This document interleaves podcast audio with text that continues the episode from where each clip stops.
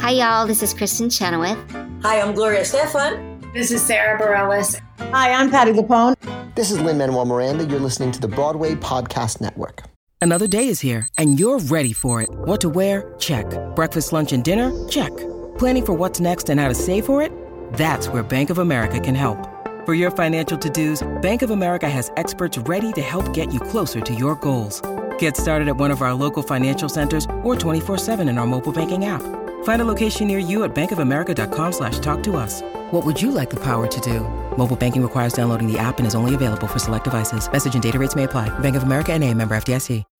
When you need mealtime inspiration, it's worth shopping Kroger, where you'll find over 30,000 mouth-watering choices that excite your inner foodie. And no matter what tasty choice you make, you'll enjoy our everyday low prices, plus extra ways to save, like digital coupons worth over $600 each week. You can also save up to $1 off per gallon at the pump with fuel points. More savings and more inspiring flavors make shopping Kroger worth it every time. Kroger, fresh for everyone. Fuel restrictions apply. There is this entry into musical theater mythology. Everybody claims that they saw the production or were in the production or know someone who was in the production where Chino came out to shoot Maria. No, wait. My bad. where Chino came out to shoot Tony and he didn't have the gun or the gun didn't go off. And so he decided to throw his shoe and yell, Poison boot! I wanted to know if you've ever lived through a poison boot type experience. Actually, I didn't, but um, I heard of a production. It was actually one of the European productions, the tour, okay. where um, Maria gets the gun after, and she's how many bullets are left in this chino? Enough for uh-huh. you and you. That that whole section. And so she was pointing the gun and saying, "And you and you." The gun accidentally went off on a jet girl, no. and the jet girl just like looked at her and said, "Bitch," and then just fell to the floor. so that's one of my favorite stories. I wish I was there to witness that, ah. but yeah, that was like one of the that one jet girl who probably never had like didn't have a line in the no entire line. show. Yeah, Clarice. Clarice. yeah. was the unexpected victim. That just reminded me. I totally forgot about this, and I'm not going to use names to protect the innocent. But there, there is a story, and there were creatives in the room during this rehearsal, like original creative team in the room. Oh, sure. Tony ran to Maria. Tony gets shot. Tony falls to the ground, and the poor guy farted loudly. Oh no! Uh uh like everybody was trying to finish the scene with like those church giggles. Uh uh and I mean, like, honestly, the only thing that would have made that whole story better is if Stephen Sondheim yelled, Poison Poot!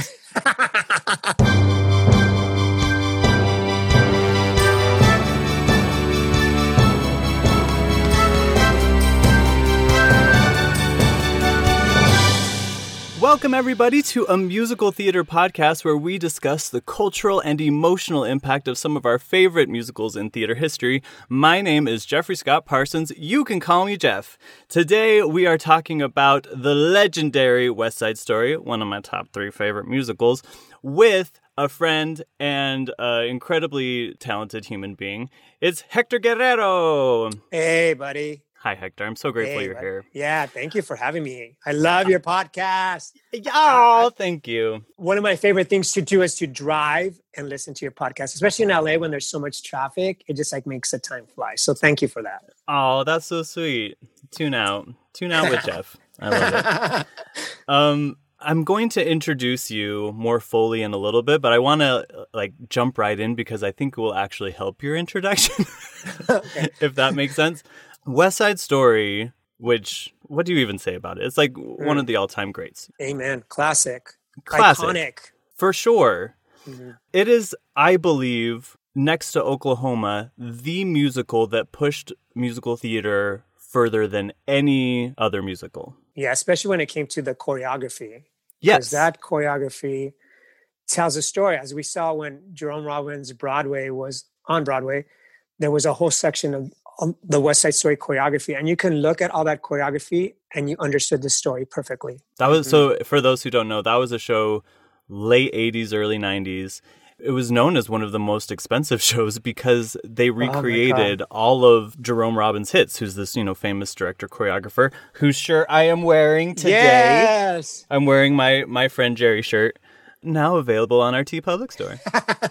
so they recreated all of his famous dances, but in doing so had to recreate all of the sets. So it was like 10 musicals in one. Sets, costumes, and even the rehearsal process, it was months. God, was it six months of rehearsal? I can't even remember. And the cast, 50 cast members too. I mean, it was like crazy. stacked with talent. yeah.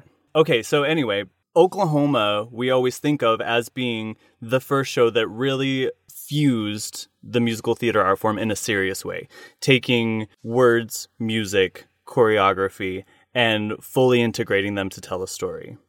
But I believe it's West Side Story that truly teaches how beautiful and important collaboration could be because the way that these four individuals who we'll be talking about today operated at the top of their game and still managed to seamlessly fuse their work into everyone else's is a real testament to this art form forever. Completely agree. Now, the first guy we're going to talk about is Jerry, my friend Jerry. Now, the reason the reason my friend Jerry is a thing here on this podcast is because I struggle with him as a human.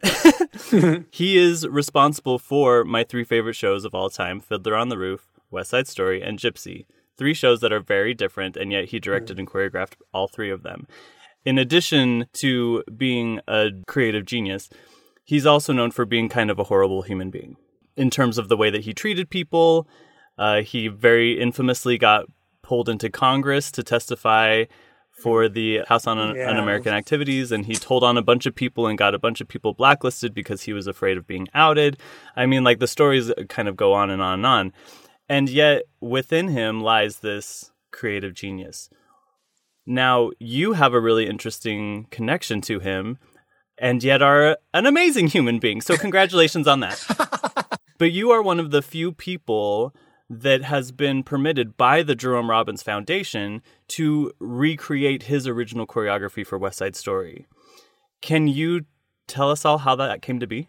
Yeah, I was part of the last cast that Jerome Robbins supervised.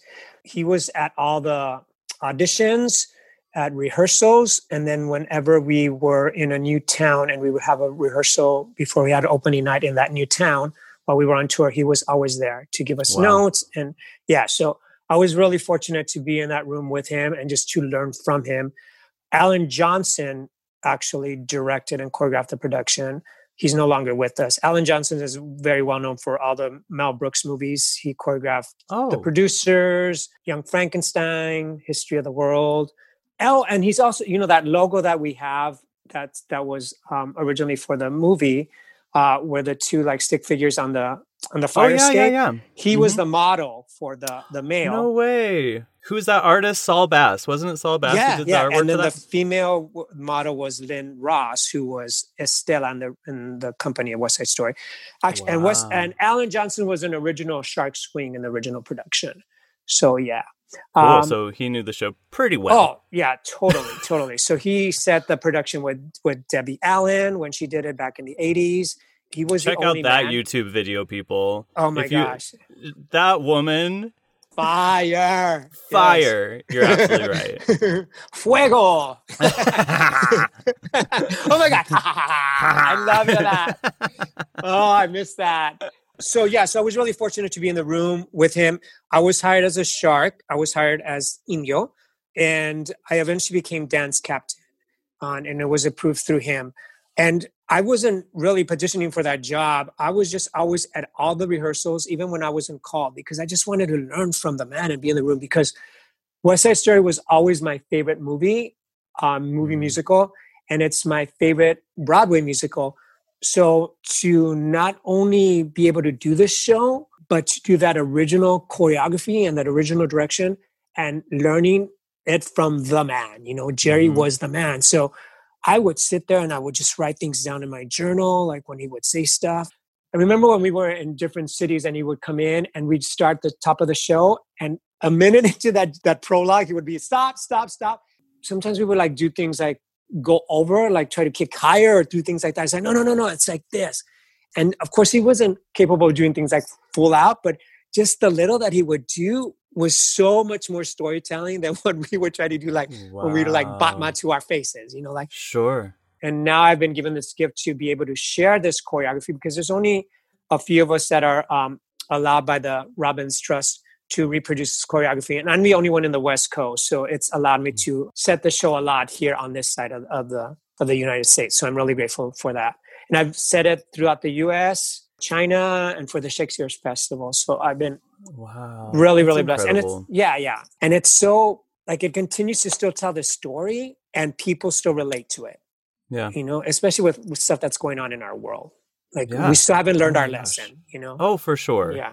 Like going back to when I worked with you when you did the show for me um, at Musical Theater West. Remember when you were uh, doing jury duty? Ju- jury duty. Remember that? it was that? crazy. Oh my yeah. gosh, I hadn't even thought about talking about this on on the show, but I did jury duty for four weeks leading up to rehearsals for West Side Story.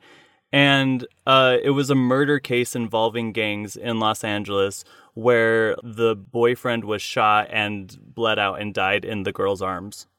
Hello. And I was just sitting there as it was unfolding, like, "Oh, are you kidding me? We're going into rehearsals right now." And yeah. it boy, it fueled me in a in a very yeah. real and gritty way that actually sometimes made me a little impatient in the rehearsals because mm. I was like, "You're not getting it." Exactly. Yeah. Anyway, that's so. Thank you for reminding me of that. I yeah, totally yeah, forgot. yeah, yeah, yeah. Of course. Ugh. Uh, oh, going back to what you were saying about Jay, uh, so that those are his great qualities because the man yes. is a genius. I mean, you look at all his work; every show is completely, completely different, but mm. amazing. And it's like you said, Gypsy, Fiddler, mm-hmm.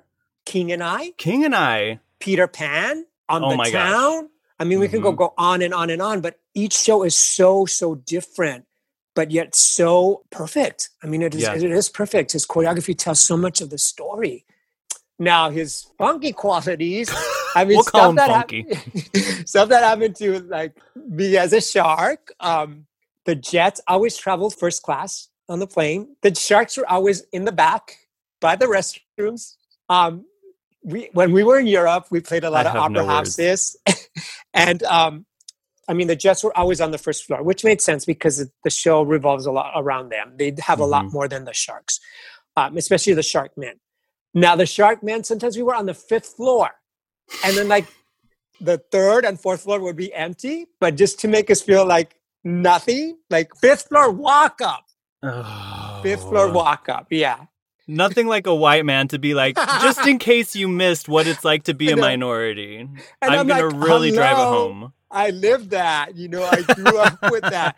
I grew up in East Los Angeles and there was a lot of crime in our in our neighborhoods when I was growing up, it wasn't so much gang by that time; it was more drug related um, and and violence in that sense. So a lot of the killings were doing due to drugs. So uh, I mean, I grew up with a lot of kids who were like no longer with us. I mean, they like ended up being killed and stuff like that. So my parents sent me to an all boys Catholic school, which took like a hour bus ride from my home because they wanted me as far away as possible from that. Oh um, gosh. And of course, at that time, I didn't appreciate it. But now looking back, I'm so grateful that they did that for me. But there was probably like 3% Latinos at the school. So I know what that felt like. So I don't need someone to tell me, like, oh, I'm going to make you like. And I think if you hire smart actors, they don't need to be put through that. We don't need to be manipulated exactly. into giving yeah. you what you think we don't know. It, yeah. I don't know. It, it deserves a conversation, not not those yeah. weird mind. And if games. you don't know, it's like then you guide them. It's like, well, here's some reading material, or here's some pictures. You know, another thing that I used to like to do a lot was like post pictures of like gang violence in the 50s and stuff. Now I don't do that as much anymore because we have it so much of like this hatred in the world. It's like uh, just turn on the news, just turn on the TV. You know, it's like we're, it's, we're divisive. Yeah, For exactly. Sure. Yeah. And divided. Divisive mm, and divided. Yeah, yeah, so sad.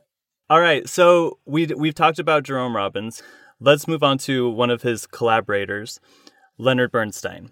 Now, uh, Lenny, as he's kind of known to everybody, while Jerome Robbins was difficult, Lenny was infamously not difficult.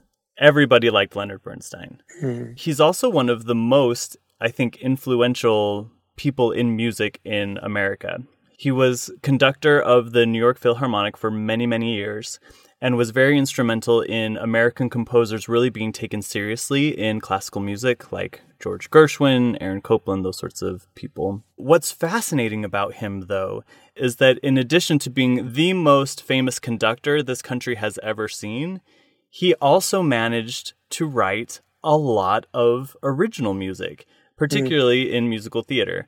On the Town, which we already mentioned because Jerome Robbins choreographed that, Wonderful Town, go figure. Mm-hmm. Candide, West Side Story, all of these came from his brain. It's it's pretty incredible that he was able to do both. Yeah. I have a quote from this guy named Maurice Peress, uh, who was one of his uh, assistant conductors of the New York Philharmonic. Mm. And I think it, it goes to show how well he knew music and how that affected his own compositions. He says, Bernstein loved puzzles. Musical quotes, some disguised, some overt, are scattered about his music. My favorite is the lightly disguised paraphrase of the immolation scene from Wagner's Götterdämmerung in the cortege music that ends West Side Story. Mm.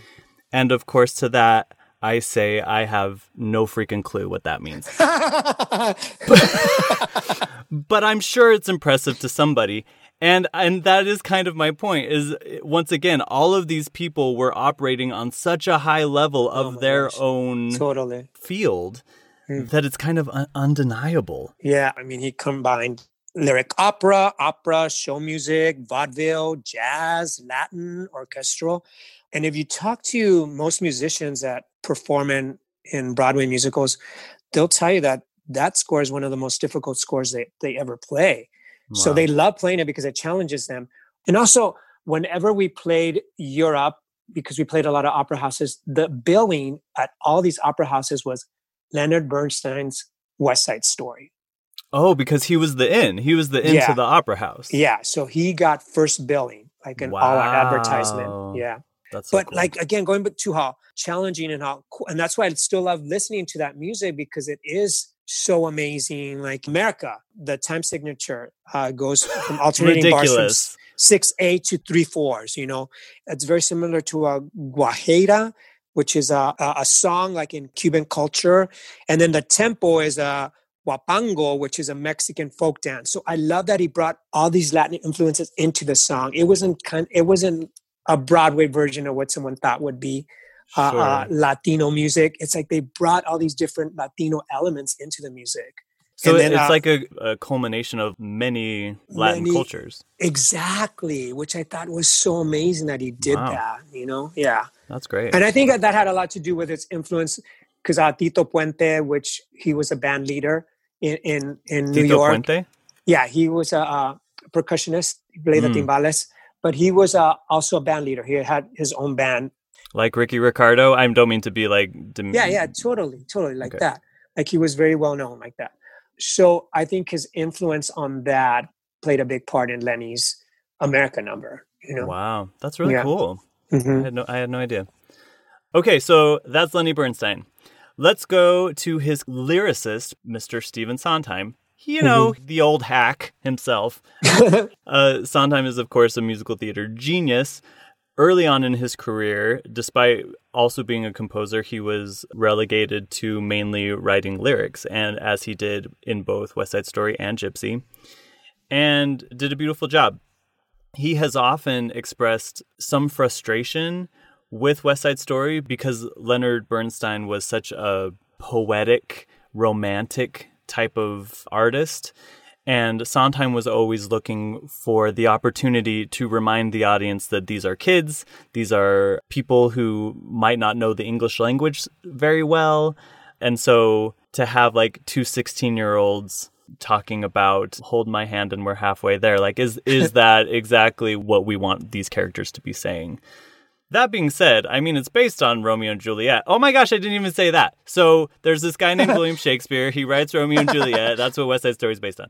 But like, they wax pretty poetic, those teenagers in Romeo and Juliet. So I, I don't, I don't know. I don't see a problem with it. What do you think? Oh my gosh, that's hilarious. I totally agree with you. Oh my gosh.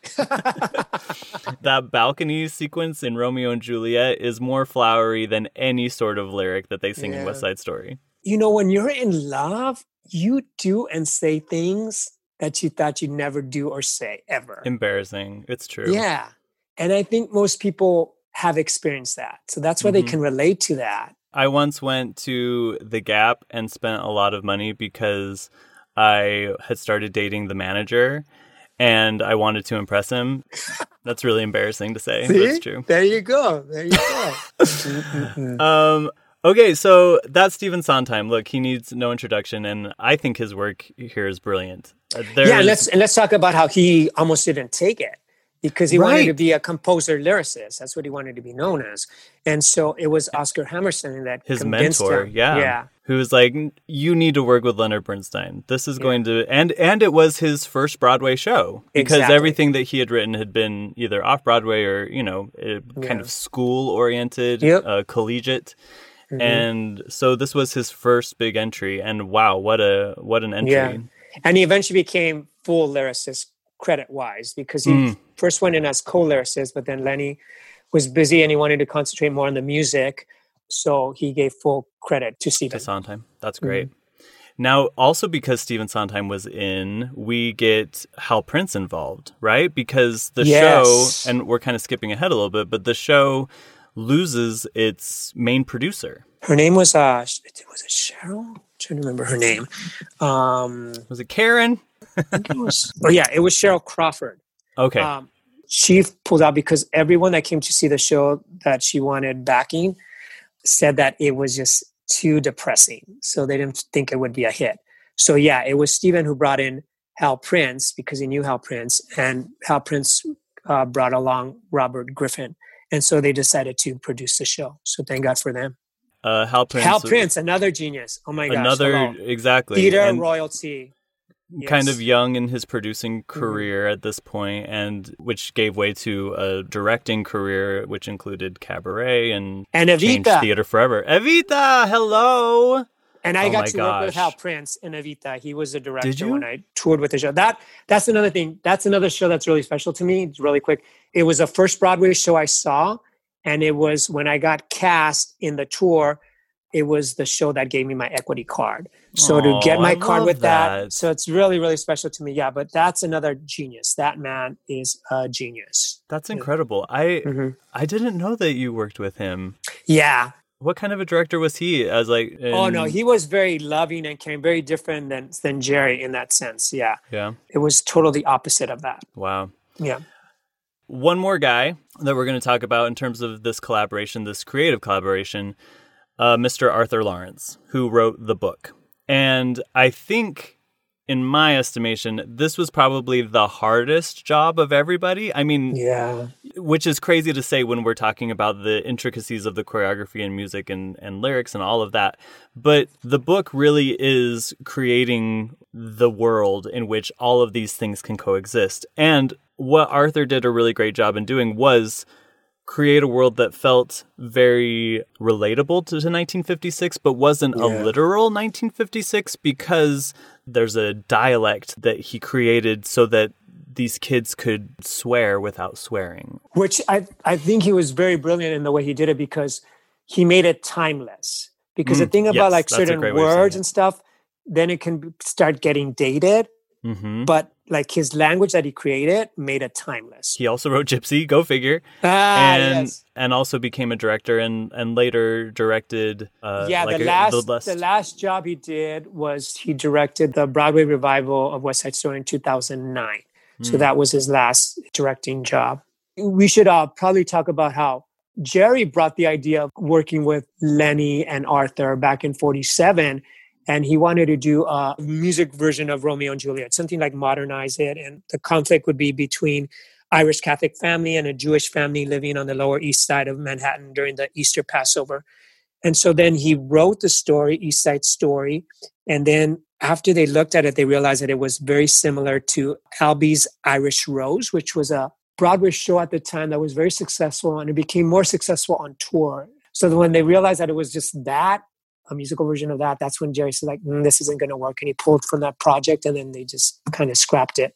It was Right. back in '55 when uh, Lenny was in Hollywood. Arthur was in Hollywood, so they were both there. That they got together at the Beverly Hills Hotel. And they decided like, "Hey, we should look at this again." You know, I I thought about it because of like all the gang warfare that was happening in East Los Angeles at the time, like the Chicano warfare. So then they thought, well, let's talk to um, Jerry again. And Jerry was coming into town to choreograph the King and I movie. And that's when they decided, like, okay, this makes more sense. Let's do this. But then Arthur was like, well, I don't really know this Mexican culture. Mhm. Wouldn't it make more sense to like place it in in New York? And we I'm a New Yorker. I can Puerto- get yeah. behind that. exactly, and the, and the gang warfare there. And so that's when we decided to do that. You can see how the original idea came from, I'm sure, a very personal place. Jerome Robbins was Jerome Rabinowitz, I believe. Yep. Arthur Laurents was Arthur Levine, both of whom changed their names to sound less Jewish in order to work more. And so, this kind of conflict between the Irish Catholic and Jewish, I'm sure, was a very personal thing. By switching it up, it once again took it into this, I think, classic place. Oh my uh, gosh, and, yeah. and a true American musical in, in Mhm. discussing race relations, immigration, and how city life really forces all of that to come to a boiling point sometimes Yes. the show opens out of town. They do a couple of out of town tryouts, I believe, one of which was in Washington, D.C. Yeah. And now, before they, uh, just Oh, really quick, please, please. rehearsals. So normally rehearsals at that time it was four weeks rehearsals, and Jerry was like, "No, I need more rehearsal because there's so much dancing in the show." So, Mm. and he told Hal, "It's like if I don't get more rehearsal, then I'm I'm leaving this project." So Hal allowed him to do that. So instead of four weeks, he gave him eight weeks, and then because again it was so much choreography, Jerry brought along an assistant, and the assistant was Peter Gennaro. So that's the other thing about Jerry. Again, just a very smart man. He knew his limitations. Mm. So he brought Peter Gennaro to help with the Latin choreography. so Oh, we look okay. at the show, parts of the prologue, like the shark section, the which is called the stake. When you see that number where the big, that- the big the kick. bop, bop, yeah, that bop, Mhm. that kick in the air. That's uh, Peter's choreography. Wow. All of America is Peter's choreography. The mambo in West Side Story is all of Peter's choreography. In Dance at the Gym, right? Okay. Yeah. and also I Feel Pretty. He staged that that number. And so a lot of people don't know that. So it's important that we give credit to Peter because his choreography plays a big part and is very iconic to the show.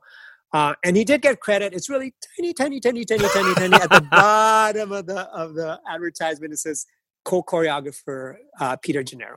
So, yeah. Wow. Now, looking at these collaborators that we've talked about Jerome Robbins, Leonard Bernstein, Stephen Sondheim, Arthur Laurents I, I think it's important to mention that all of these guys were gay in their own way. Mm. And we don't often look at West Side Story as a piece of LGBTQ history. And yet, these really incredible artists worked together to create a masterpiece. Wow, that's great, Jeff. I never thought about it. That's that's nice that you're acknowledging that. Hmm, You know? Um, okay, so now let's go to Washington D.C. So they're they're previewing out of town, and it feels like most of the changes that they made prior to Broadway were about the Jets. And enter an email that you sent to me, which is the original opening number of the show, and what it's called like "Good Night Moon." What's it called again? It says, "How long does it take to reach the moon?" Yes, which is to be fair is so 50s space travel huge, mm-hmm. right? And Yeah. they're trying to remind everybody that these are kids. So this song is all of the Jets making chit chat, waiting for Riff, their leader, to show up. Mm-hmm. You listen to the music, you cut out all the words, and it's basically the music to the prologue, which Yeah, yeah. is how we know the show today. For example, like it goes, "How long does it take to reach the moon, Rooney?" Bow, bow. And so, so what exactly happened? They did the Moonaroonie. Oh, good heavens! Can Hello. you even imagine?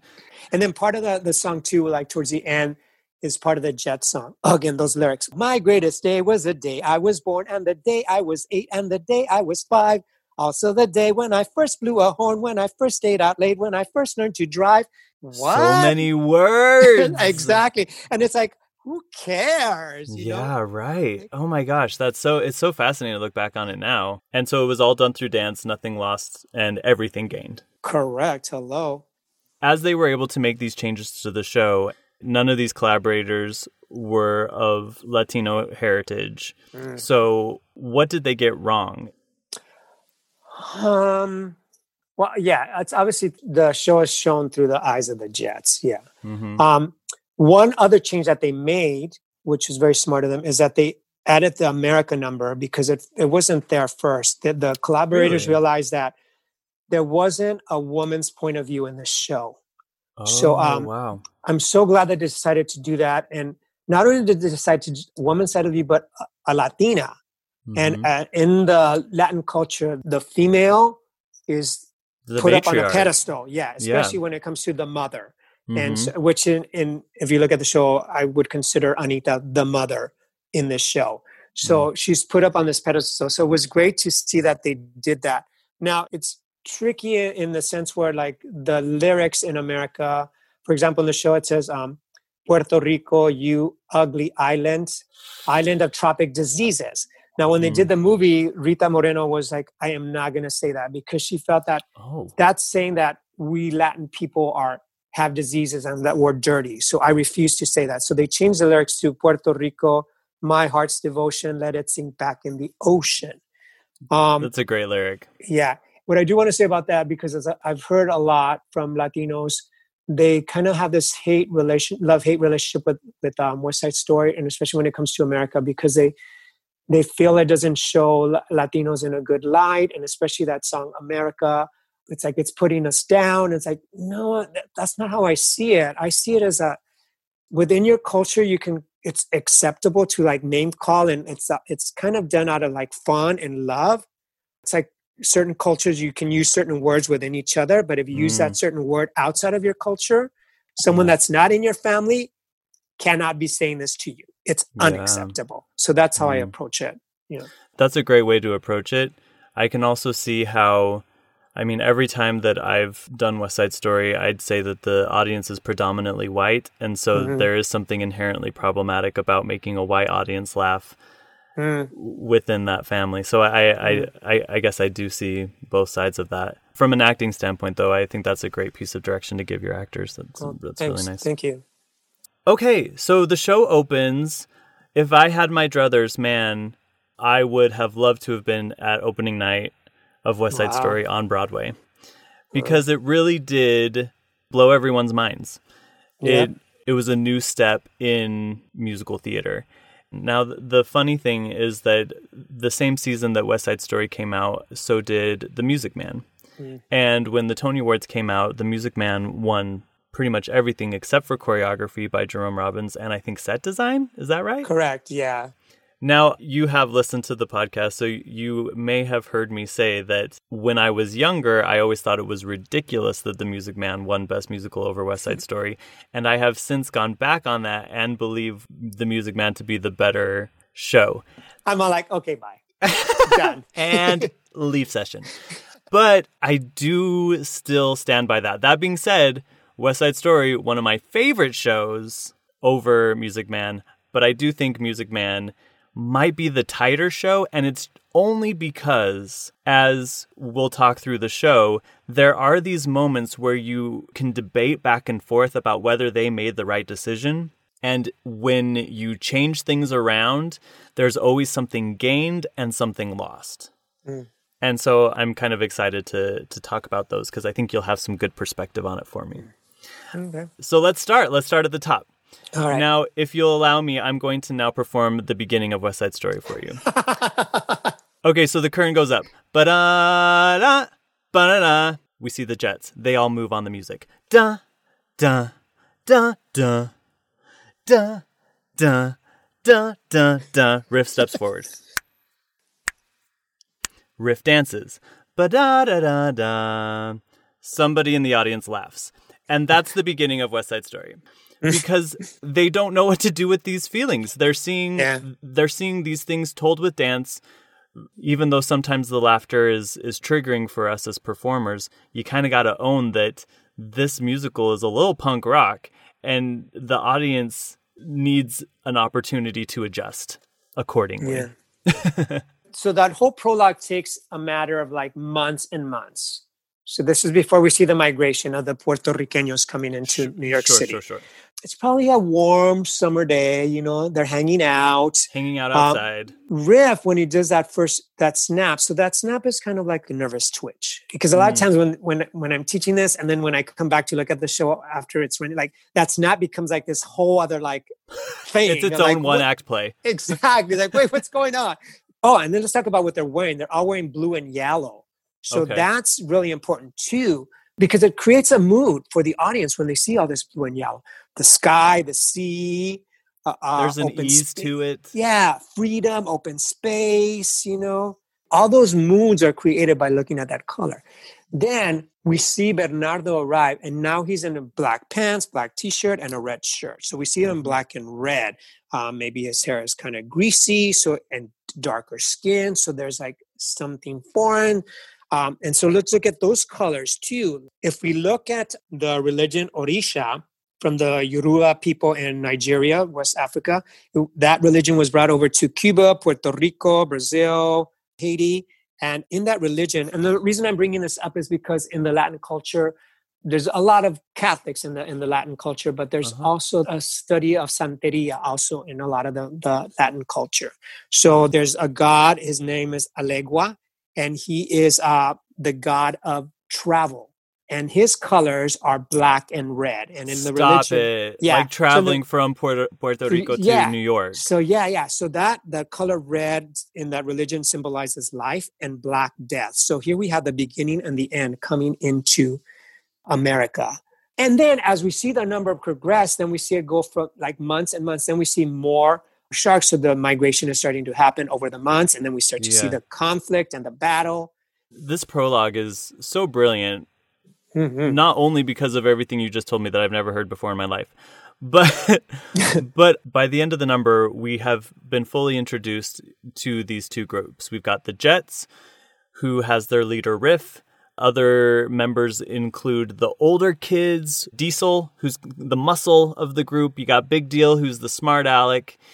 Uh, you have Action, who's a hothead, and Snowboy. I guess is Snowboy kind of Yeah. in in the older kids as well.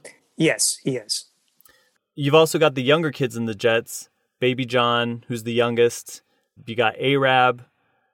No, and then you have Gee-Tar also. Oh, of course, of course, Gee-Tar. That's why, yeah. yeah Poor Gee-Tar. He sometimes there, yeah. gets cut. Then you've got the Sharks. The Sharks Mm-hmm. have Bernardo as the leader. His number two is Pepe. Is that right? Pepe. hmm Then next would be Indio, Anxious, Nibbles, and then uh, Chino's the youngest. Okay. So you got these two groups. They start fighting by the end of the prologue after, like you said, this passage of time. It's escalated to full violence. And I think what's really important about this show is it never says that gangs are a bad idea. Mm. They are all a family for a reason. They're probably not very welcome in their homes, uh, which are probably too small and too hot for the summer, and so they spend most of their time in the street. And then here comes another group who looks very different from them, but probably has more in common with them than they're willing to admit. Yeah. And then it becomes about this turf war whose area is whose. That brings authority figures.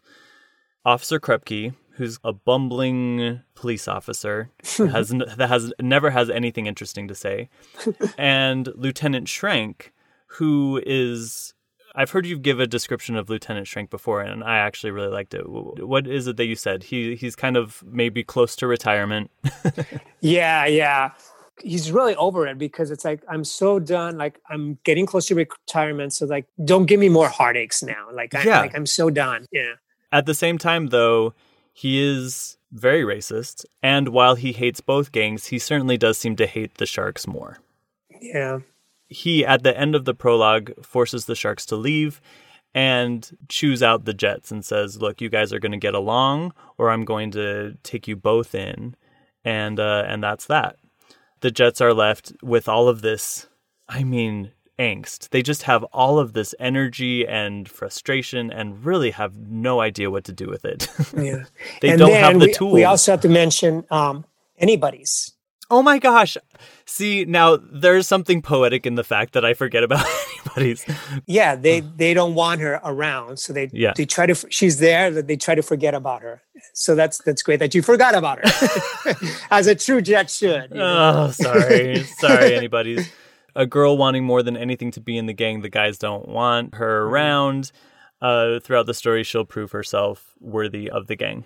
And um, the cool thing again about being at all these rehearsals with Jerry when when I wasn't called, there was one thing that he told our Anybodys is that you know what, the one person that represents me on that stage is you, because he always felt like he didn't belong and he was always trying to fit in.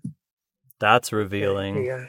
So I like to share that with my Anybodys, but I always wait a little longer into the rehearsal process, almost when we're getting towards the end, because I kind of wanted to feel that and and and go through that journey before On I her share own. That, st- yeah, Yeah. before I share that story with her, because I don't want her to like continue the show feel feel like she's beaten down. I want her Yeah. to feel like, okay, no, this is how he felt too. That's mm. beautiful.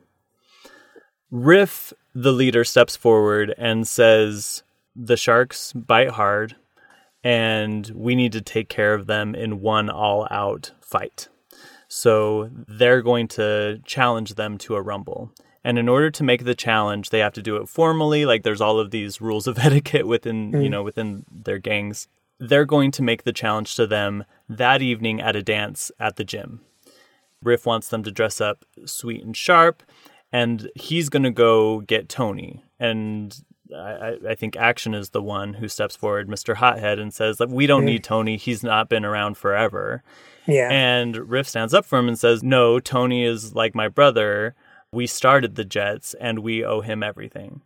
Then we go to Doc's drugstore, which is where Tony works. It seems like he has graduated a little bit out of this gang life. He's taking responsibilities in terms of getting a job. Doc is this sweet old man who owns a shop and is very patient with the Jets in particular. Riff is talking to Tony and saying, You got to come to the dance tonight. We need you. We need all the guys we can get, especially for this challenge and the Rumble. Tony's like, Forget about it. I'm not feeling this anymore. There's a back and forth until finally Riff is able to convince Tony to come to the dance because who knows, maybe what you're looking for in, in terms of something new might be there. Cue one of the hardest songs to count, Something's Coming.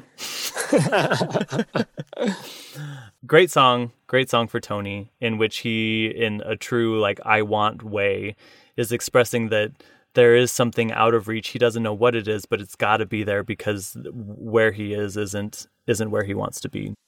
Anything I'm missing? no, no, that's you're you're so right on. Okay, next we go to Maria and Anita. Mm-hmm. Interestingly enough, they also have jobs working at a, a seamstress shop. Correct. And how would you describe this dynamic? You said that Anita's kind of like the maternal figure of, of yeah she's she's the mother and uh, so they're getting ready to to go to the dance and maria is upset because it's a white dress and she It's wants so you know virginal. yeah but i love that it's a white dress because she says at the end it's like tonight is the beginning of my real life as a young lady of america Yes. so that reminds me of in the latino culture how we have a quinceañera especially in the mexican Oh, culture of course. yeah, yeah. So just presenting her, and and if you ever been to a quinceañera, that she's 15 years old and she's uh, being presented.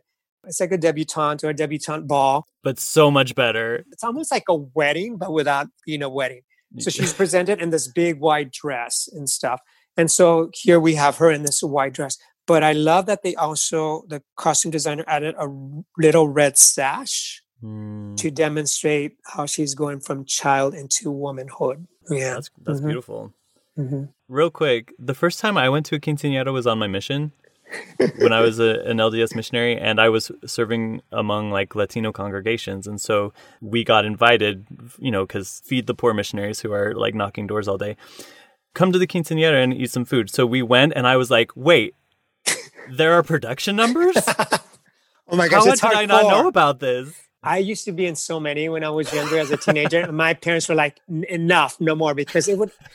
They had to pay for the rental of these tuxes because Oh, you had to oh, like no. rent a tux, and it's a specific tux that you have to rent. It's not like Oh, you just really? wear. Yeah, like the girl picks the tux that you have to wear, and so you have Oh to wear that gosh. tux. Yeah, yeah. So everything, but there's so much rehearsal because there's a big waltz that's performed at this quinceañera. So you have to go to these rehearsals too. Yeah, it's a big That's production. amazing. Yeah. oh my gosh. You need to make Quinceañera the musical. I'm just saying. Make it happen. Okay.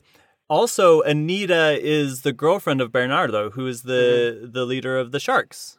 Mhm, And Maria is the little sister of Bernardo. mhm. He comes into the shop. He's ready to take the ladies to the dance. She is being escorted by Chino, right? Who's Chino, the yeah. youngest. Mhm. He's kind of the one that Bernardo has picked out to be like, "Hey, you're you're going to marry my sis."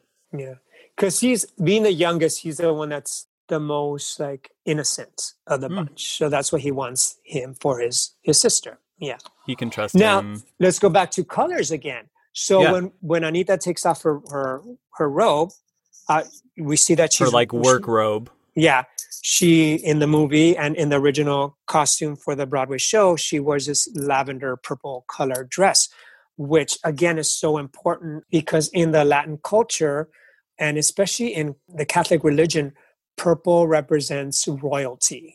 And if Mm. you um, know of Catholic traditions, during Lent and during Advent, the priest wears purple during that time, which is in preparation for the coming of the King. So again, it, sharing this with all my people that are in charge of theater out there, all my producer people, that you hire whenever you're doing a show of color or that has characters of color, that you hire someone in your production team that is of color because they bring those layers and that understanding, which is important. Because a lot of times when I see West Side Story productions or I see pictures of West Side Story, I see this Anita in this red flamenco dress. And it's like, Mm. no, no, no, no. Why do you have her in that? It's like, first of all, she's not from Spain. So why is she wearing a flamenco dress? You know? And then why you taking away that that color purple? Because again, that color purple means royalty. And she is this queen, you know? Wow. And Bernardo is this king to the queen. And when they make their entrance into that dance at the gym, I know I'm jumping ahead. It's like here comes our royal couple. So don't take away that by putting them in that red color. Wow. It's like not everything Latin has to be in red. you Yeah. know? Like this whole Black Lives Matter, thank God it's it's um caused people to shake things up. And and I see people posting, you know, I saw so much posting like Black Lives, Black Lives Matters from a different from different theater companies and stuff, which is good. That's the first step. The Mhm. next step means like, okay, now you hire people of color. And I see some of that happening as far as like board members and things. Oh. And hopefully we'll see that when it comes to directing, choreographing, and anyone else on the production team, and also actors. hmm But the most important step is that you not just have us there as just like representation, but that you listen to what we have to say and respect it, honor it, and let it live. Mm. Amen. Mhm. Hallelujah, Hector. Thank you. yeah, I'm you're so welcome. happy you're here. Thanks for having me. I didn't. I didn't even know that about the purple, but it is such an iconic look. But like Mhm. all of the thought behind it, there is always thought behind iconic things. hmm They never happen Yeah. by accident. And it just yeah, it brings layers and layers and layers to the to the storytelling. That's great. Okay, so Maria starts spinning. One of my favorite cinematic uh, transitions in the theater. Yes. right? Going into Dance of the Gym, and thus gives way to one of the best pieces of musical theater choreography of all time. I mean, I'm going to probably keep saying that for this entire show, but but like Dance of the Gym is everything. Mhm. It's an it's an entire scene and also has some of the most exciting dancing. yes. I guess this would be like a community center Yeah. It's basically a, a city deciding we recognize that there are gang problems, so we're going to create a social activity for them to all decide that they like each other, which Yeah. is not what happens at all. No. And looking back on it, one of the things I realize is that, you know, when Gladhand, who's a poor, like, poor He's guy trying who's, so who's, who's trying so hard, the get together dance that he tries to have them do, dun dun dun dun dun dun, with the two circles is very white. I mean, truly, right? Yeah. So Yeah. as much as they're trying to bring two cultures together, they're bringing they're trying to bring two cultures together within the framework of this white society. There is no let's respect the differences of each other in order for us to feel like one. From the get go, it's let's try and create a homogenized society more so than listen and really appreciate the differences. Yeah. And you see the differences. Even the Sharks are dressed very different than the Jets. In fact, the, it almost looks like the the Sharks have money compared to the way the Jets are dressed. Because the Jets are dressed kind of like it looks like they're wearing hand me downs. Their older brothers um, suit, and most of them don't have like a complete suit. It's like the pants and then a jacket. Mm-hmm. So there's a lot of mix match stuff. Now the Sharks, we got to remember that mostly all those ladies work at the dress shop, so they have access to all of that. Fair so enough. a lot of the stuff that they're wearing, I don't even think they own.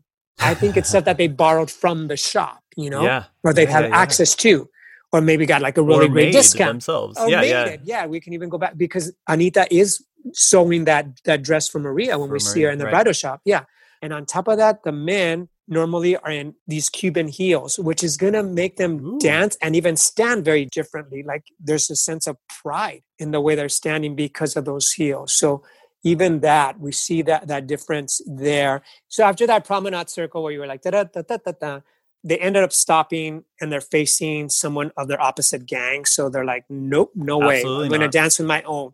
So then it goes into this mambo, which again, that that music when you hear that percussion, oh, it's like oh, it's just so exciting. It's like, yes. oh, how can you not love this music? I mean, it's brilliant. So then it becomes this this, this mambo, and so I gotta share that when I was learning that mambo when we were in rehearsal, I like stopped the choreographer, the assistant choreographer stopped and was like, "What's going on? What's wrong?" It's like, "Whoa, this is a true mambo." And he started laughing. He's like, What do you mean? He's like, You're actually counting on the correct counts. It's like a time step. It should start on account eight. And then you have uh-huh. choreographers who'll start on account one. one. Like, wait, what's going on? so the same thing with his mambo, it's it was choreographed on the two. And I was oh. like, wow, this isn't like a Broadway version of what they think uh, mambo should be. This is like a true mambo count. And I was just so excited that someone like got it right for the my culture. I was so oh, excited. So, awesome. so it was nice to see that so once we get into that number, going back to the show, it's so funny because then it breaks out into this what is called a jet mambo. The Jets really try so to show funny. up the show up the Sharks with their mambo skills. Yeah, again, it's like it's so white. Like here's that white culture, like taking something that's not of theirs and like, oh yeah, let me show you how it should be done. Like we can do it better. And like, oh please. And then that's when the Sharks come out, and then they go bum bum bum bum bum bum bum bum bum bum Mambo, which is that section that's called the shark charge. So it should look like sharks, like slowly moving the, the jets off the floor. And it's wow. like they're doing it with such class. It looks like they're hardly even working, but the it's jets like are working so, so hard. Yeah, it is. It is a battle, and I truly believe the Sharks win the battle during this they, number. They should, and it's not the Jets' fault. It's that the Shark choreography is far superior over the Jet choreography. Fair enough. Fair enough. so this battle reaches almost like a like a fever pitch, right? Where they're mm-hmm. uh, everyone is just completely engrossed in, in what they're doing that they don't realize that Tony, who has come to the dance as promised, and Maria uh, have locked eyes from across the room. And that, even that too, An- again, another so cinematic. Cinema. Yes, yeah, yes. Like that choreography, the way we weaves in and out, and then all of a sudden we see Tony and Maria, and a few other couples in the back. And yeah. this is called the cha cha. The, the section, cha cha right? section, correct? Which everybody knows this from, like you know, more snaps.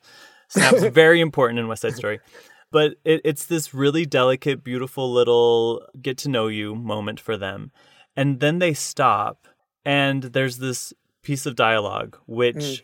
gotta hand it to Arthur Laurents. This little scene, I think, is so brilliant they're saying everything and saying nothing at the same time. mm-hmm. Do you have it there in front of you? I can pull yeah, it up. Yeah, I do. So, Tony, you're not thinking I'm someone else. Maria responds, I know you are not, Tony. Or that we have met before, Maria. I know we have not. Tony, I felt, I knew something never before was going to happen, had to happen. Maria, my hands are cold. Yours too? So warm. Tony, yours too than Maria. But of course, they are the same. Tony responds, It's so much to believe you're not joking me. Maria responds, I have not yet learned how to joke that way. I know now I never will. Mm. That's so romantic and so simple. yes. And also, I think recognizes her limitations in English. Like every, it's it's hitting all the points for me. I love that little scene. yeah. I love the show. They kiss. They they give the smooch, which is when uh, when everybody comes back to life essentially and sees what's going on. Bernardo is pissed because I mean, totally understandable. And Riff steps in and realizes, hey, this is a great opportunity to make the challenge for the War Council, which is what needs to happen in order for the Rumble to happen. And so he says, "Hey, let's meet at Doc's drugstore. We'll talk. We'll talk everything down and uh, have a great night." Bernardo says, "Come on, Maria, let's get out of here." Tony hears her name for the very first time, and then continues to sing about it for the next four minutes, giving way to an aria. I mean, t- speaking of Bernstein's knowledge of classical music and all things music, he did write an aria for Yes. uh, for his lead romantic character, and it's a beautiful one at that. Tony sings Maria while walking down the street. I mean, thank goodness, like nobody arrested him for disturbing the peace. You mean to tell me that there's this guy calling out Maria through the neighborhoods of Spanish Harlem and no female came out? like there was only one. One Maria out in that in that neighborhood through the streets so of much. Harlem? Yeah. but uh, luckily, there was only one, and she comes out of her she comes out of her window, and now there's the balcony scene, which gives way to tonight. Tonight wasn't the original song that was written for the balcony scene. Uh, they had originally written One Hand, One Heart during that section. which And- happens later in the show. Yeah. And Arthur thought it was just like, "Mm, no, that's it's not working right now for that. It's like it's it's not it's not setting the right mood. Like it's it's not the it's not the right time for that. So he convinced Oscar Hammerstein to talk to Lenny and Stephen to change that and put it somewhere else. And that's Wow. when they came up with tonight. Wow. Mm. Well, it, and it's true. Tonight has more energy. It's more exciting. One hand, one heart is reverent. To Yeah. be perfectly honest. What's next? America. Yes. hmm After tonight, we uh, see this great scene between Anita and Bernardo after the dance, in which she's criticizing him for, uh, you know, all of his silly war councils, all of this gang stuff. Her message is basically stop fighting so hard. You're in America. Celebrate it. hmm And he's like, darling, you're not noticing all of the racism that is that is existing around here. How are you not angry about this yourself? Hmm. And it's a, another great scene where the chemistry between those two is so sizzling, and yet you Oh, yeah. also get to explore, you know, both sides of the coin of what it means to be a, an immigrant, a new immigrant to this Yeah. country. Yeah. All that foreplay during that scene. Oh my gosh. So sexy. yes. Yes. definitely black orchid so then so then america happens mm-hmm. and we've talked about that but it's a great number kudos to peter for choreographing it and kudos to all of the jets who do it in the wings with the girls It's so true. Every person wants to do that number. Again, so iconic. It's It so is. great. Great. Um, before we move on, I do want to share that. So in all the recordings, you hear the number end with an ole. Um, oh right right right And so one time when I was doing the show, uh, the Anita approached me and was like, you know what, Hector, how do you feel about that ole? It's like, isn't that Spanish? And I thought, you're right, it is Spanish. It's like- oh. it's like yeah we should celebrate like all latin culture. So i always encourage all my my female sharks to use other um words during that. So they'll say like wepa dale yes! eso así arriba. So i encourage them all to say that at the end of the number. So we incorporate all our latin family in that. Ah i love that. Mhm. i love me some gloria estefan wepa that makes me really happy How cool. What a great thought. I hope like everybody's getting inspired to do West Side Story right after the the quarantine ends because this is some good stuff, people. yes yes and again it's i mean it's still happening today Yeah, we seriously. haven't learned our lesson so it's important that we we share that message of love and hope Agreed. Mm-hmm. Speaking of love and hope, we go back to the Jets. Just kidding. So they're getting ready for the war council. They're having a hard time containing their energy and angst. Riff comes in and basically teaches them all if you lose your cool, you're dead. And he begins to sing cool, which is everything that you've got, all of this hatred for the world and the way that you feel like you're oppressed, bring it here to your snap. Yeah. And this number, which the orchestration of this number Mm. will bring me to tears on stage because it's like it moves through you in such a visceral way, like I can't Yeah. not. But it's also one of those numbers that if it ever feels easy, you're not doing it right.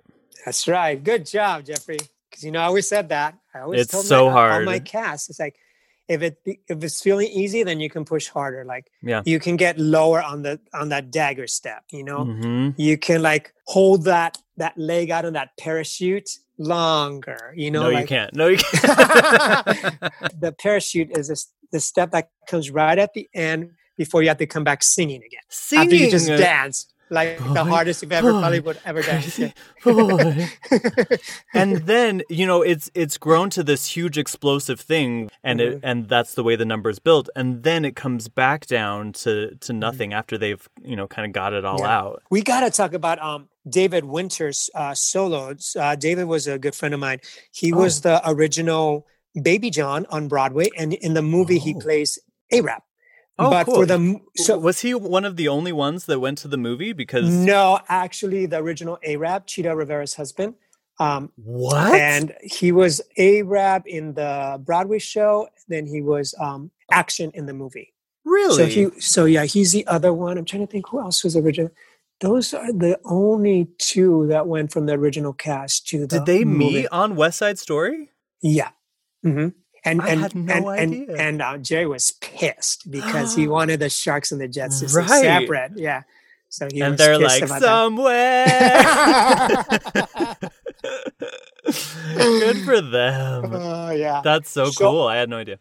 yeah. So for the movie, thank God that that was recorded because it's on it's on record that we have that choreography. And that section, actually, that's David Winters' choreography, his own choreography, because and it's so amazing because you could, you, I mean, you could see David Mm. fired the gun. He imagined himself firing this imaginary gun, and um, laughter seemed to be the natural part of it. It was us, the Jets, against the Sharks. I blew up the world so they would leave us be. Wow. And you can see that. anarchist. Yeah, There, yeah, there is like a level of anarchy to that dance solo. Mhm, yeah.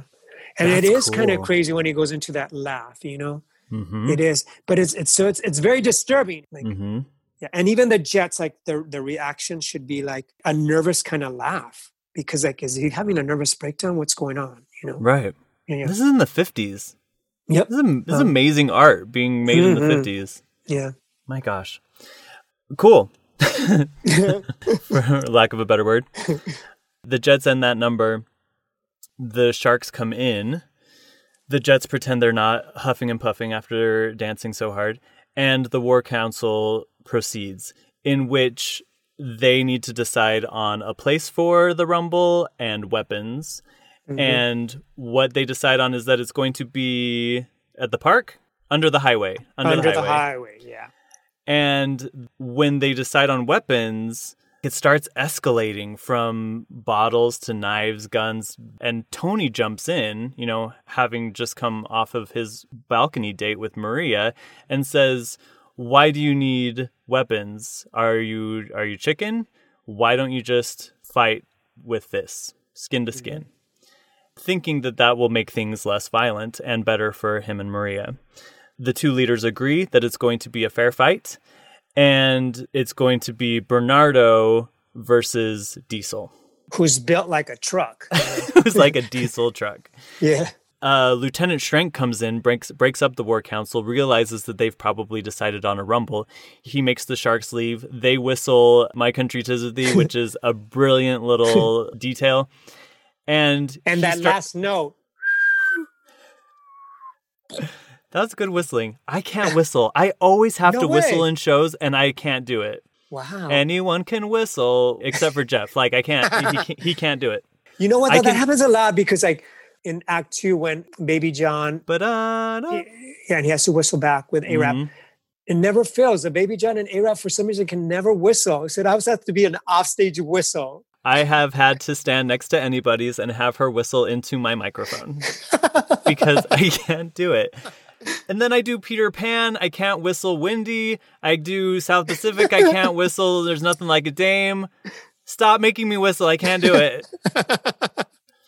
Uh, anyway, okay. Lieutenant Schrank comes in. He starts grilling the Jets really hard about where this rumble is going to be. And he starts pressing all of those buttons like just a mean. And that's when we start to learn more about these Jets because he starts saying like, yeah, like How's the action on your mother's mattress action? action, yeah. So stuff like that. These poor kids, I, they're just teenagers, and he's like just trying to push their buttons. Riff is reminding them about the cool lesson, and they're able to keep it together enough to get out of Doc's drugstore without letting him know any of the information about the Rumble. Mm-hmm. Tony's really excited about the whole fair fight thing, and so he goes to tell Maria at the dress shop that it's going to be a fair fight, no no worries. Maria responds by saying any fight for us is no good. Mm-hmm. So you have to go to that rumble and stop it completely. This gives way to like this little fantasy sequence in which they get married. Yeah. Now, while it may be make believe to them, it feels very real to us. Yeah, they definitely are making a commitment. Yeah. Yeah. And those lyrics, they're one hand, one heart. It's perfect. It's a vow. during that scene. Yeah. This song, One Hand, One Heart, is one of the most beautiful songs ever written. Yeah. Gorgeous. After One Hand, One Heart, we go to the quintet. Quite possibly. Oh, talk about favorite moments. Oh, Really? Gosh, it just gives me chills listening to the the vocals on that and how it Yeah. keeps building and it's brilliant. And once hmm. again, Jerome Robbins requiring so much from his dancers in terms of acting and storytelling. Here we have Leonard Bernstein requiring so much from his dancers in terms of music ability. Yes. These were a bunch of ballet dancers singing in in counterpoint. It's pretty incredible. Mm-hmm. Yeah. And it isn't even the end of the first act. No, I know- I know. Another revolutionary part. yeah, the applause that that gets at the end. Yeah. And everyone thinks it is the end of that first like act. here It's come how the lights up for intermission. How do you top that? Like, I'll tell you how you top it with two dead bodies. so th- then we go to the Rumble, and the Jets and the Sharks meet up. It's going to be a fair fight until Tony comes in and tries to stop it.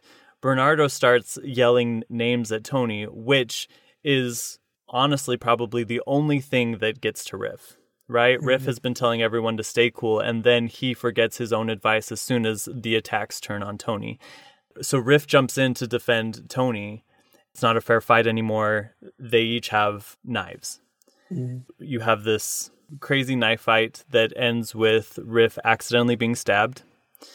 Uh, he bleeds out and dies in Tony's arms. This is his brother. This is his family. Maybe not literally, but might as well be.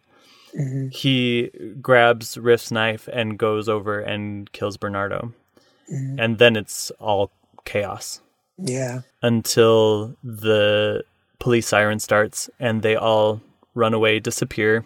Anybodys appears to take a completely devastated Tony off stage and also get rid of the evidence, right? He Yeah. she grabs both And of here, the and here knives. again, look at that. The woman to come to save the day. Mm-hmm. Wow, hey. Mhm. You're mm-hmm. exactly right. And for the first time ever in a musical, the first act ends with just two spotlights on two young kids dead in the street. Mm. Wow. crazy. Act two starts with "I Feel Pretty."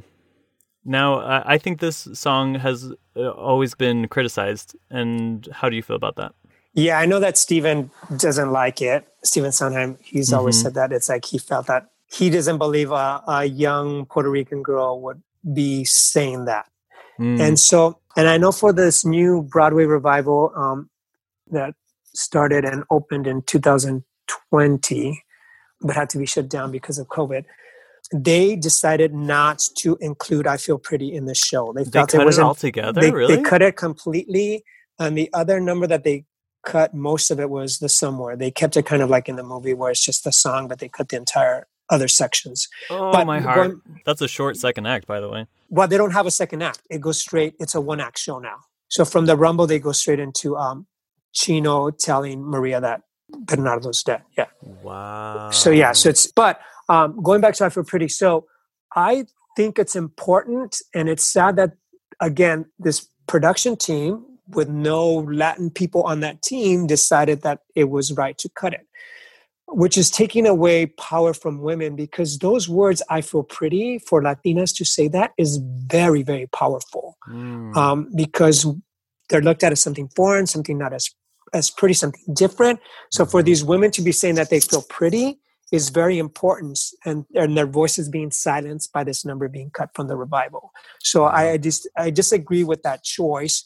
To take away someone's voice like that is a female voice, a Latina voice is is not right. It needs Mm. to be told. It needs, you know, they have a Yeah. voice, and you should listen to it. Mm-hmm. if you're going to cut something, please don't let it be the characters that are probably less represented. Amen. Good job, Jeffrey. Yes. Who comes in first after I Feel Pretty? Is it It's Chino? Chino. hmm Chino's Chino calls out, and that's when the girls are like, "It's Chino, the bridegroom." Oh, so then, right, yeah, because they think she's singing about Chino. yeah, exactly. So he comes in, and unfortunately, the news he has to give her is that her brother is Mm-hmm. dead and he was killed by Tony. I love her reaction. She immediately starts praying that it's not true. Oh man, do I connect with that? How many times Mm-hmm. have I been faced with something that I just like? Can we just go back? Yeah. God, can we please just yeah. pretend Could that, we that, that start again, please? Seriously. But as she's praying, Tony crawls through her window through the balcony. And and how do you feel about this? How do you feel about her so quickly forgiving her brother's murderer? it's that's that's hard because it's. I mean, she's going through so many emotions. That's the thing is, there's so many emotions. The things that we do and say when we're in a high state of emotion hmm aren't are not always we don't always understand it yeah exactly logical is a better word so i think that's what she's going through i mean her love for him is so so great but this is her brother so there's, there's it's just like there's a lot a lot Yeah. there yeah I'm sure you don't want to be alone either. That's No, rough. mhm. And then he tries to explain himself so it's like well Right. okay Well, so true. then there's two sides to every story you know that's Right. the thing What they are able to see is a vision of what things could of how things could be Mhm. and thus begins the Somewhere Ballet, which often gets cut. Apparently, it did for the most recent revival. hmm So now let's talk about it because I know it's one of your favorite parts and one of the It reasons is. why you believe in doing the original choreography. Yeah. I mean, if you don't include this, then I don't think the show is complete. So Jerry shared that in regards to the somewhere number says we're dead unless the audience feels that there's hope and wish for escape from the tragedy and tension built on that desire. So um, Hmm. I know this last time when I said the show was in San Diego. When they had done the show, I think it was 12 years before that, they had cut the number because most people do first of all that the music is really difficult the time signature changes all over the place so if you Mhm. don't know how to read music it can be really challenging for a choreographer and can be very frustrating if you don't know music And lack of rehearsal. I mean, we we Oh, have yeah, so so point. little rehearsal nowadays. yeah yeah and again i mean jerry asked for eight weeks of rehearsal you know Right, and there was there you normally four weeks and here normally for a regional production there's normally just two weeks of rehearsal. And it's really less than that because you have 10 days before you have the designer run through. So it's like a week and a half really to finish your show. Uh, so it's it's tight it's tight. But i told this the producer and the director of this production in san diego i said you know what? I know you don't know it. I know you cut it last time. It's like let me just choreograph the number show it to you once it's done. And if you still feel like it's it's not furthering the story or we don't need it or you want to cut it for whatever reason i'm going to respect and honor that wish. But please allow me to do it for you and present it to you before you make that decision. So he allowed me to do that. And after he saw it he couldn't believe that he cut it the first time. He's like he's really sad that he did that. And he watched the show every night and the show ran for three weeks. And he said he would cry every time he would see that number. He said that and even the cast members that had done that production prior to the production i did because a lot of the adults in that show they did their roles again. Um, they would watch it in the wings and they said you know what? This show without that number is it leaves you hopeless. Like that's the only hope you have is with that number you know? And it's so beautiful and it has so many different sections. And again this is where you have to hire triple threats because Mhm. that tony and maria have to do this this ballet number. It's not Mhm. like a step touch or like and there's no way of hiding it because there's only three couples during that section when they're doing their section So of the ballet yeah Right. Mhm. I never thought of this, but you know, prior to West Side Story, many of the dream ballets were giving insight to uh, what was going on in, in the characters, you know, Mhm. hearts, minds, Oklahoma, first and foremost. This dream ballet, the Somewhere Ballet in West Side Story, is not only giving insight to the characters that we're seeing on stage, it also is giving insight to the audience of their own lives.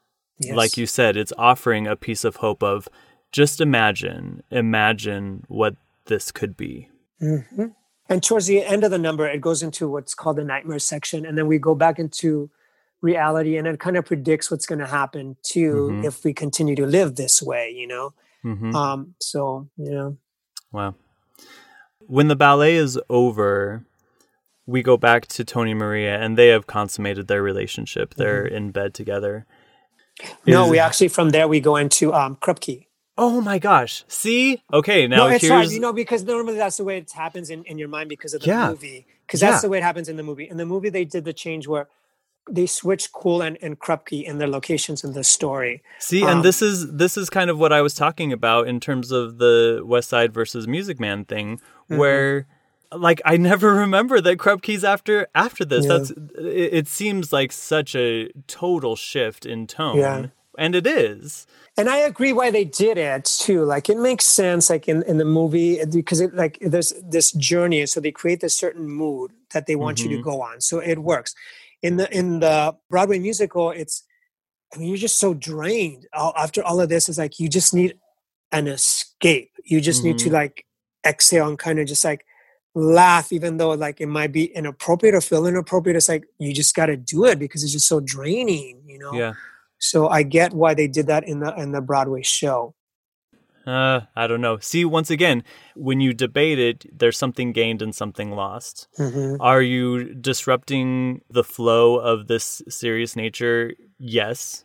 Are you providing people with a little bit of levity before everybody gets murdered? Yes. You know what I mean? Like, I, I don't know if there's an easy answer to it all. And the other way I look at it too is like, you know what? People that are young or immature are very inappropriate during Mhm. during certain times. So it does show like it's kind of wrong, Mhm. but it's also like that's what they would probably do. yeah, I don't know. I I haven't ever seen that, so I I I don't know. See, I, I do. I, I, Jeffrey, I think you have seen it. You just haven't realized that you have seen it. I mean, we can even talk about like what's going on in um or what happened at the Capitol. Um, Mhm.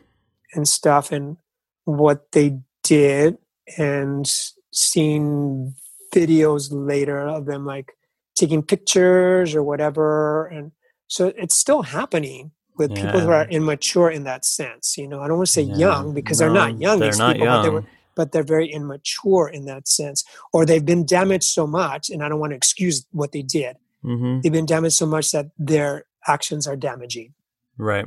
Mhm. Well, and and you do through Krupke come to understand more of the Oh. damage that the that the Jets boys Yeah. have gone through. you learned a know, lot more about their life yeah whether it's been you know passed around from social worker to social worker or psychiatrist or judge who's making all of these assumptions about who they are without ever really getting to know Oh, them and at punishing all. them some because of their family, their brother, Mhm. their sister, you know?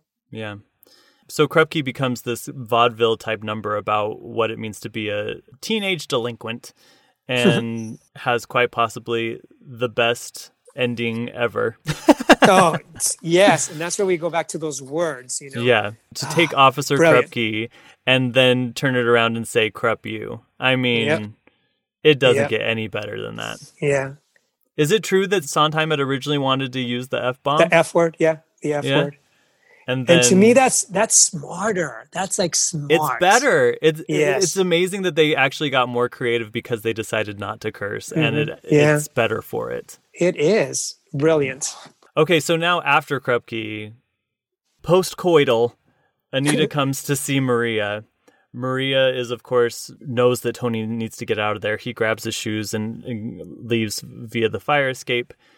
Anita's hearing whispering and knows that someone else is in there with her. So the minute that Maria opens the door for her, she goes to the window to see wh- who escaped and sees Tony running away and uh, is furious and sings A Boy Like That.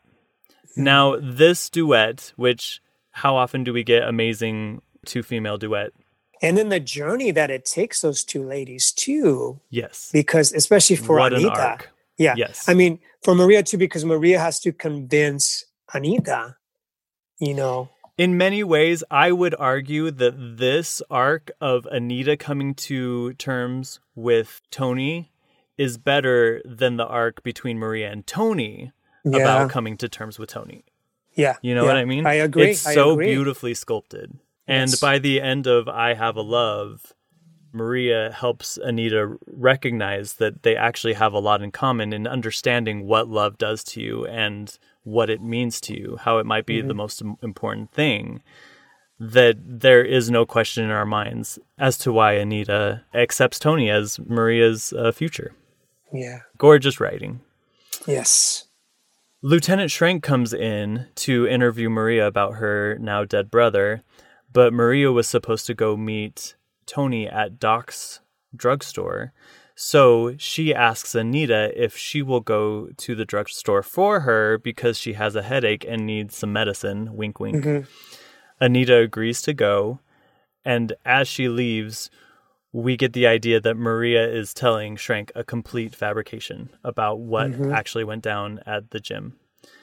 Which, going back to my jury duty, that was one of the hardest things about that case is that nobody would tell the police anything. And everything that, like all of the information they received, was contradictory to what everybody else said because nobody trusted them on on uh-huh. either side. Oh, okay. Is this is this the tough scene? Are we there? Oh yeah. Okay. So this is the scene called the taunting. The Jets are in the drugstore and Anita comes in to relay the message from Maria. They see her and immediately turn on her and uh, start calling her horrible names, horrible racist names. See again, that's why it's so important to have I feel pretty. Oh, you know, so true. To to counteract garlic mouth and all the other crap that they're yeah. spewing at her. Exactly. Exactly. another piece of amazing writing as they're harassing her, which ultimately leads to an attempted rape. Mm-hmm.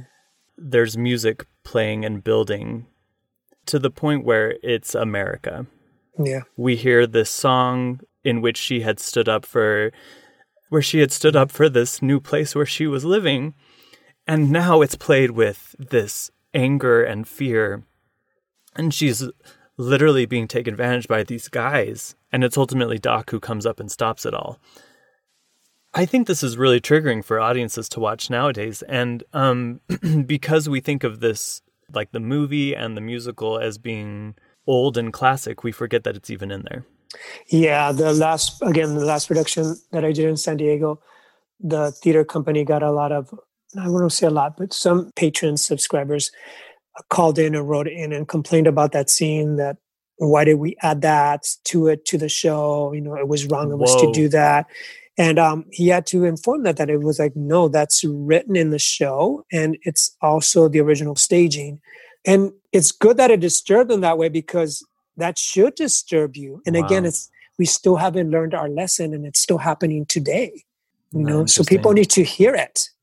The two types of emotional reactions that I have that always lead to the biggest lessons are when I feel like something was prepared, especially for me. I know it wasn't prepared for me. I know Arthur Mm-hmm. Laurents didn't write the script for me. The other time is when I feel personally offended.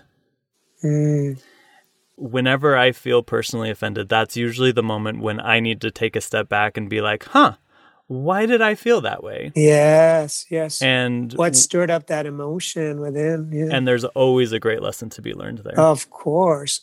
What's also interesting is that if whatever happens to Anita has to be so bad Mhm, that she then tells a horrible lie. mhm.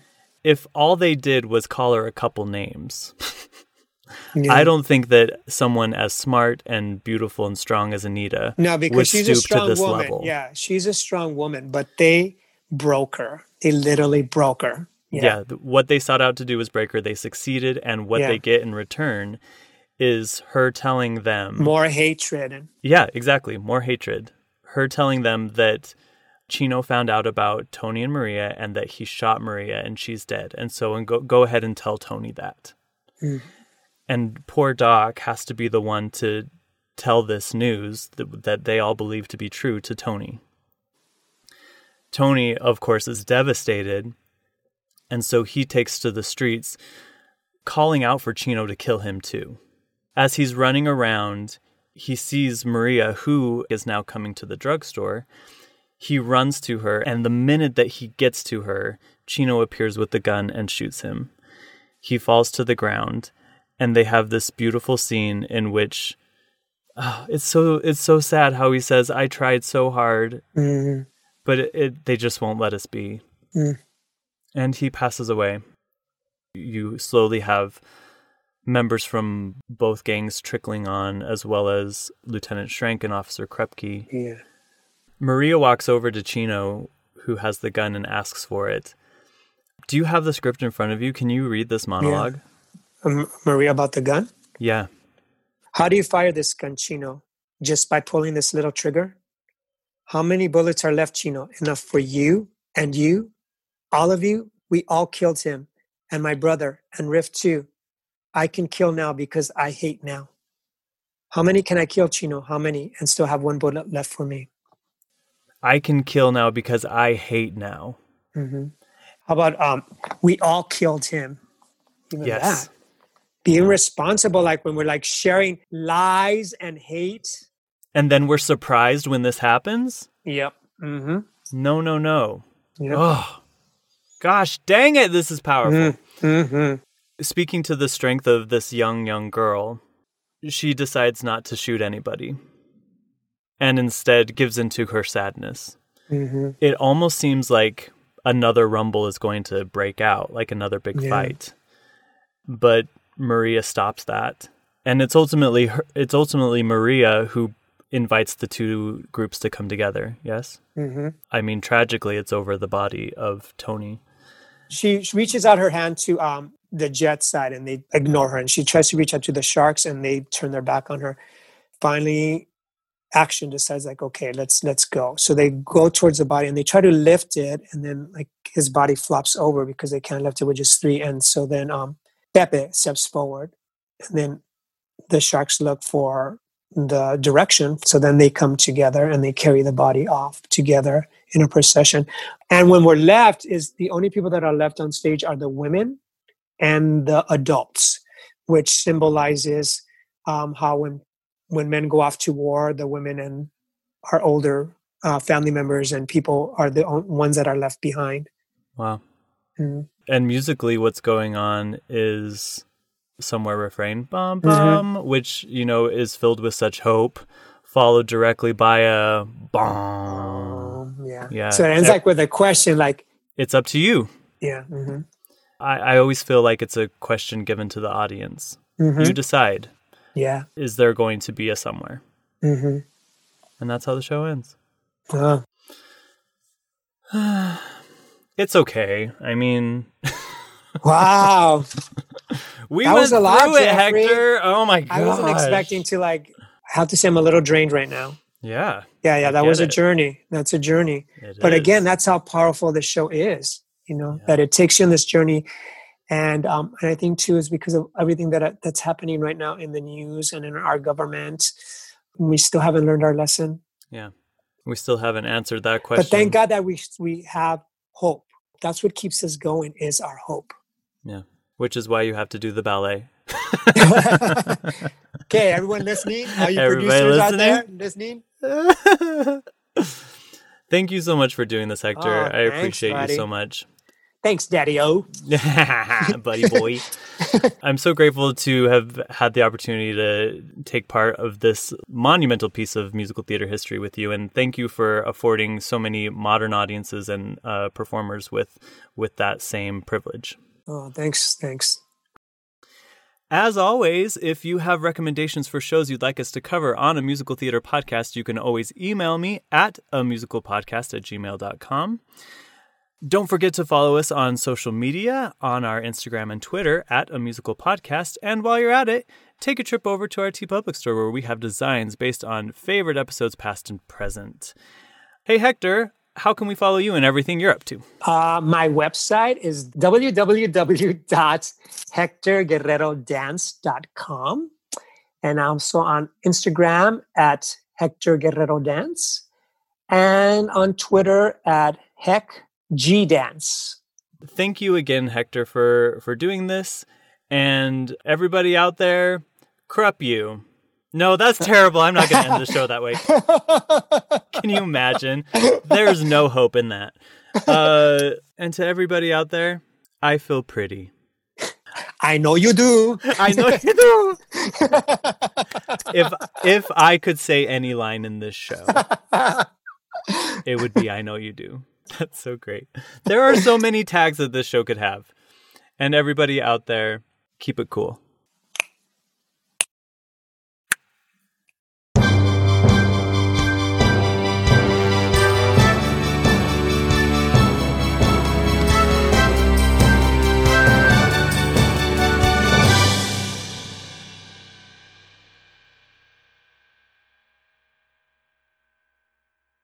Hey, it's Leslie Odom Jr. here on the Broadway Podcast Network to tell you about the Rise Theater Directory, a program of Maestra Music. Rise is a national online resource designed to connect and empower backstage and administrative and creative theater professionals from underrepresented backgrounds. If you work or aspire to work in the theater community, this can help you find your next project. And if you hire theater professionals, search the Rise Theater Directory to find your next team.